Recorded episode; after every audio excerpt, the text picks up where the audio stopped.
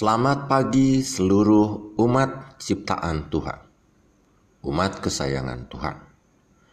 Pagi hari ini saya akan membaca sebuah teks dari Markus 12 ayat 41 sampai dengan 44. Pada suatu kali Yesus duduk menghadapi peti persembahan dan memperhatikan bagaimana orang banyak memasukkan uang ke dalam peti itu. Banyak orang kaya memberi jumlah yang besar Lalu datanglah seorang janda yang miskin, dan ia memasukkan dua peser, yaitu satu duit. Maka dipanggilnya murid-muridnya dan berkata kepada mereka, Aku berkata kepadamu, sesungguhnya janda miskin ini memberi lebih banyak daripada semua orang yang memasukkan uang ke dalam peti persembahan. Sebab mereka semua memberi dari kelimpahannya, tetapi janda ini memberi dari kekurangannya semua yang ada padanya, yaitu seluruh nafkahnya. Demikian bacaan kita. Saudara-saudara, aneh bukan Yesus ini. Kita akan tertawa lucu demi mendengar apa yang dia ucapkan karena ternyata persembahan orang kaya itu harganya cuma sedikit dibandingkan persembahan jana yang jumlahnya hanya satu duit.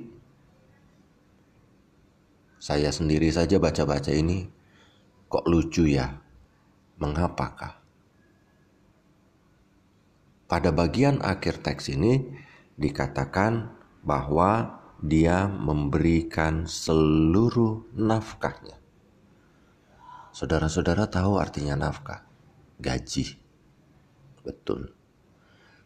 Dalam gaji itu ada komponen kebutuhan hidup satu hari. Jadi bisa kita bayangkan bahwa ibu ini mungkin buruh, buruh harian. Lantas dia memberi gajinya satu hari.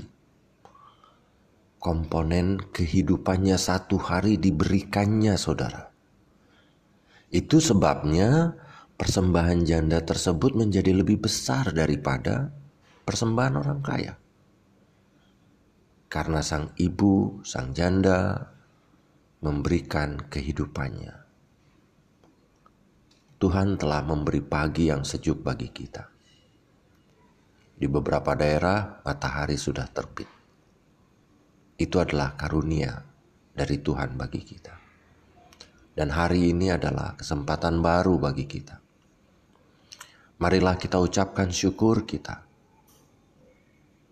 melalui kehidupan kita, seperti seorang janda yang memberikan kehidupannya di bait Allah bagi kemuliaan Tuhan.